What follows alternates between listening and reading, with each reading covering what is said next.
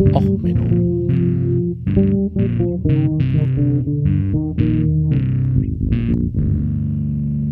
Der inkompetente Podcast über Dinge aus Militär, Technik und Computer, die so richtig in die Hose gingen. Herzlich willkommen zu Och Menno. Ja, ähm, eine kleine Kriegstagebuch-Sonderfolge mal wieder. Ähm, ja, ein bisschen romantisch, was fürs Herz. Ähm, ähm, ja, die Ukraine hat gestern so ein schönes Valentinstags-Meme gepostet. Also die UA24, United 24 ist ja so die Spendensammelplattform für den Ukraine-Krieg. Roses are red, the Black Sea is blue, hello Russian warship, you know what to do. Die haben nämlich ähm, anscheinend mal wieder ein großes Kriegsschiff versenkt.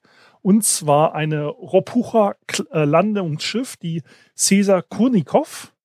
Ähm, die ist anscheinend äh, deutlich äh, beschädigt worden und auch ein Großteil der Besatzung ist gestorben. Ähm, was so bei Landungsschiffen leider ähm, historisch gesehen auch oft der Fall ist. Also dadurch, dass die Dinger natürlich innen drin hohl sind, äh, um möglichst viel Truppen und Material aufnehmen zu können, sind die nicht sonderlich standfest. Das heißt, wenn die mal wirklich getroffen werden, dann gehen die meistens wie ein Stein unter. Ähm, es ist die Liste der Untergänge der ähm, Schwarzmeerflotte ist mittlerweile erstaunlich. Also ähm, von ne, das Flaggschiff, die Moskwa, ist weg. Ähm, zwei von den drei äh, großen Landungsschiffen äh, sind äh, angegriffen und versenkt. Ah, nee, äh, vier hatten sie, sorry, vier. Äh, zwei von vier großen Landungsschiffen sind mittlerweile versenkt. Ähm, es gibt dann noch mehr, also ich verlinke euch einfach mal die offizielle Übersicht äh, der Schwarzmeerflotte, die dann von Reddit mit roten Kreuzen versehen wurde. Gibt natürlich noch einige Großeinheiten, die einfach äh, nicht im Schwarzen Meer waren, als der Krieg losging, äh, die in Reparaturen waren und so. Aber im Endeffekt haben sie halt 20 Prozent der U-Boote mittlerweile versenkt. 30 Prozent der Nachschubschiffe von den Tank, äh, großen ähm, Landungsschiffen 50 Prozent von den äh, Korvetten und sowas äh, immerhin 25 Prozent. Also das ist erstaunlich für eine Marine, die eigentlich nicht mehr existent war. Die ja durch die Besetzung der Krim ihre Hauptstützpunkt verloren hat, weil die Ukraine waren ja auch auf der Krim basierend, wo ein Großteil des Personals auch noch sogar abgehauen ist oder ein Teil des Personals, wichtiges Führungspersonal, ist während dieser Eroberung der Krim äh, zu Russland übergelaufen. Äh, die denn mit dem Angriff auf Mariupol ähm, ihren zweiten Stützpunkt verloren hatten und auch einen Großteil ihrer wirklich Großeinheiten. Dafür ist dann dieser Drohnenkrieg erstaunlich erfolgreich. Ähm, um hier diese kleine Update-Folge ähm, nochmal gleich zu nutzen. Ähm, ja, die Houthis sind auch immer noch aktiv. Ähm, ne? Das ist ja dann das Rote Meer. Ähm, sehr schön. Ich hatte das auch schon mal erwähnt. Man kann da den, dem Schauder Hill, das ist der Kommandeur der Eisenhower, das ist äh, der Kommandant der Eisenhower. Ähm, der ist hier ein äh, ne, Flugzeugträger, nuklearer. Der postet regelmäßig auf Twitter Bilder, wo er entweder im ähm, Coffeeshop in der Schlange steht, weil sie haben natürlich an Bord einen Coffeeshop, ähm, oder äh, wie er den an Bord eingesetzten Bordhund, das, die haben einen mentalen Health-Bordhund an Bord, finde ich schon sehr knuffig. Sie haben also, die US Navy unterhält einige Knuddelhunde, die dann an Bord von Flugzeugträgern und so, die sind drauf trainiert, auch äh, ähm, quasi diese laute Umgebung eines äh, Fluges zu einem Flugzeugträger auszuhalten, um dann an Bord sich von der Besatzung knuddeln zu lassen, um den ähm, Stress zu reduzieren. Äh, Bilder also von dem Knuddelhund ähm, postet er oder ähm, er macht es halt auch so, dass wenn die Familie sagt, sie möchten einen Soldaten grüßen, dann ruft er die auf die Brücke, setzt sie auf seinen Kommandantensessel und gibt ihnen einen Keks und macht ein Foto und richtet die Grüße der Familie aus.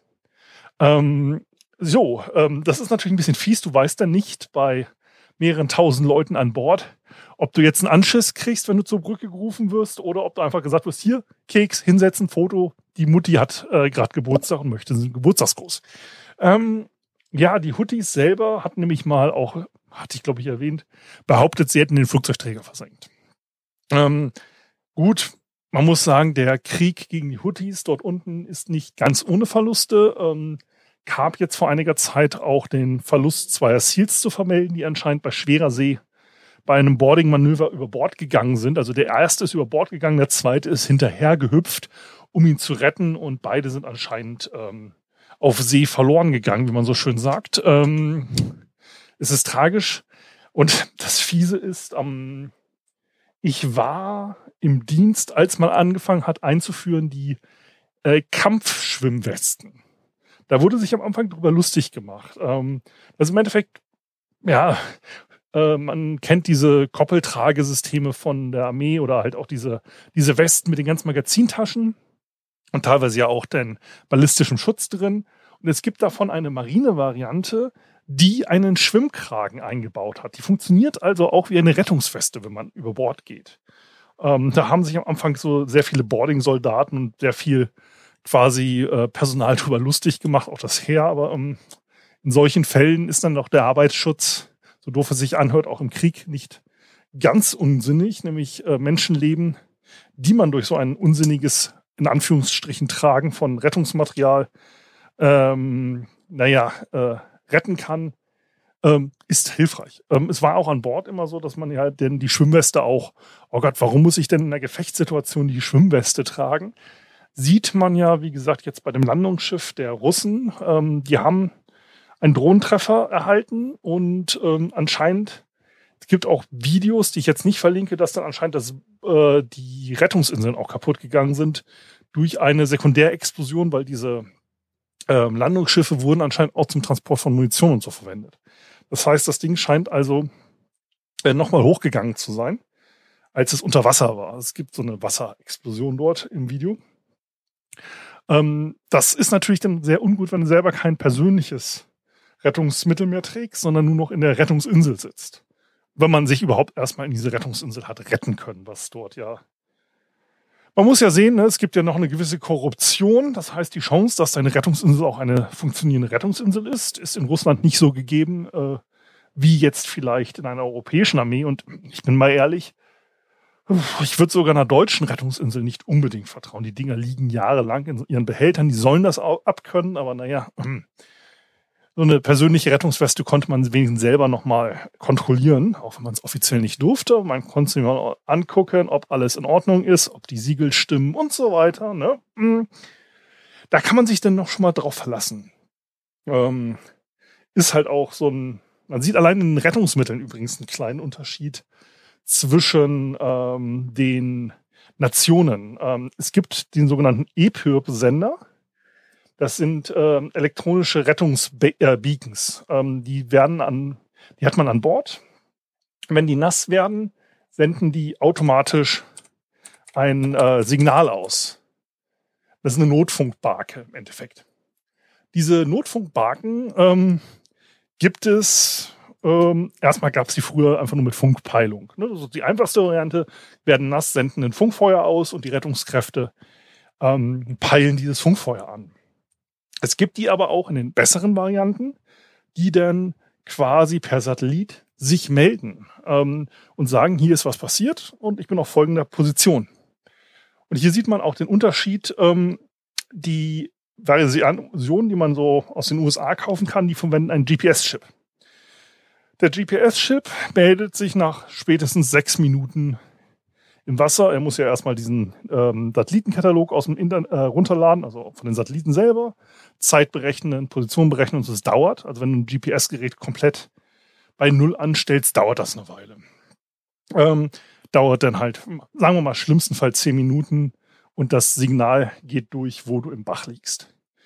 Ähm, die russische Version mit GLONASS, ähm, GLONASS hat dummerweise den Nachteil, also die, der Vorteil ist, es funktioniert übrigens in den Polregionen, da ist GPS nutzlos. Also wenn du ins arktische Meer fällst, ist ein GPS-Sender dir nicht sehr hilfreich.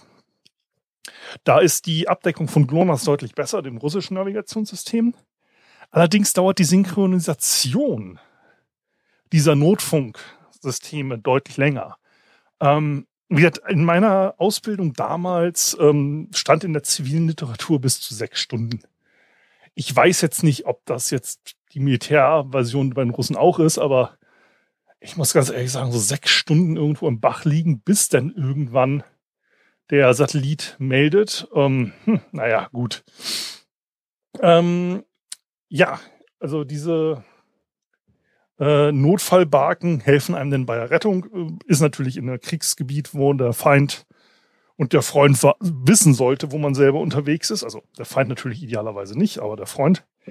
Ähm, nicht unbedingt so hilfreich. Aber man sieht hier so ein bisschen den Unterschied ähm, in den verschiedensten ähm, Rettungssystemen. Und wie gesagt, ich weiß nicht, ob ich der russischen Rettungstechnik jetzt unbedingt vertrauen würde, aber ähm, ja, ähm, hier wieder ein Großschiffsverlust für die Russen, was halt unglaublich, unglaublich peinlich ist, weil wenn man bedenkt, dass diese gesamte Krim-Annektierung und Mariupol eigentlich auch der Kampf um die Snake Island, ne, das ist ja diese berühmte Leuchtturminsel da im Schwarzen Meer, eigentlich alles nur darum ging, um diesen Marinestützpunkt zu sichern. Ja, und auch die ganzen Territorial-Claims, die Russland jetzt auch so bei Verhandlungen, wenn man das Tucker Carlson-Interview und so sich anguckt, hochwirft, geht immer darum, die Ukraine zu einer landbasierten, also jeden Küstenabschnitt wollen die Russen übernehmen, um auch, wie gesagt, ihre eigene Schifffahrt sicher zu machen. Ähm, um halt diesen Marinestützpunkt auf der Krim, der eine global strategische Bedeutung hat, zu sichern.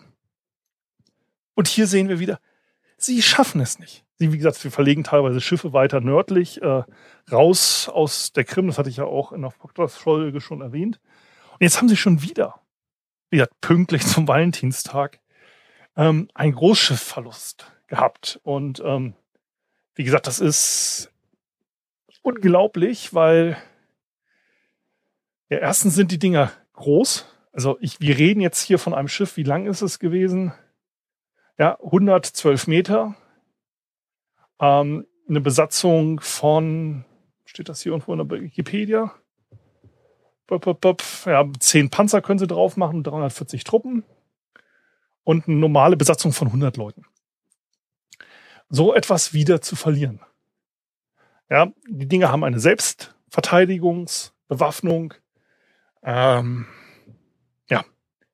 und das Ding ist, diese ähm, Landungsschiffe werden natürlich mit der Bedrück, äh, Bedrohung auch auf die Brücke, ähm, die dort über die Krim führt, ne, also die Krim verbindet mit dem russischen Festland, die sind unglaublich wichtig auch für die Logistik.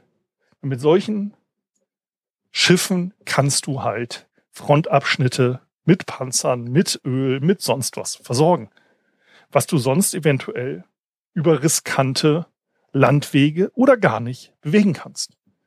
Deswegen diese flotten Sachen zu verlieren, ähm, ist krass. Und die, wie gesagt, die Übersee-Kampfdrohnen äh, der Ukraine, das sind erstaunlich ähm, ja, erfolgreiche Geräte. So viel hier mal zu kleinen Sondernachrichten-Update äh, von der Lage in der Ukraine. Ansonsten ist es ja leider ein Stellungskrieg geworden, der nicht sonderlich gut für die Ukraine ist. Ähm, ich verlinke hier auch nochmal von unserem Lieblingsösterreichischen Oberst, den Herrn Reisner, einen Vortrag an der Universität der Bundeswehr München, der extrem gut ist, der auch die aktuelle Entwicklung gut zusammenfasst. Das muss ich hier nicht nochmal wiederholen. Das ist ja auch eine längere Geschichte. Also, bleibt gesund, lasst euch hoffentlich nicht in einen Krieg verwickeln. Ja, und somit, ähm, ja, alles Gute und bis zur äh, nächsten regulären Folge. Ciao, ciao, alles Gute, euer Sven.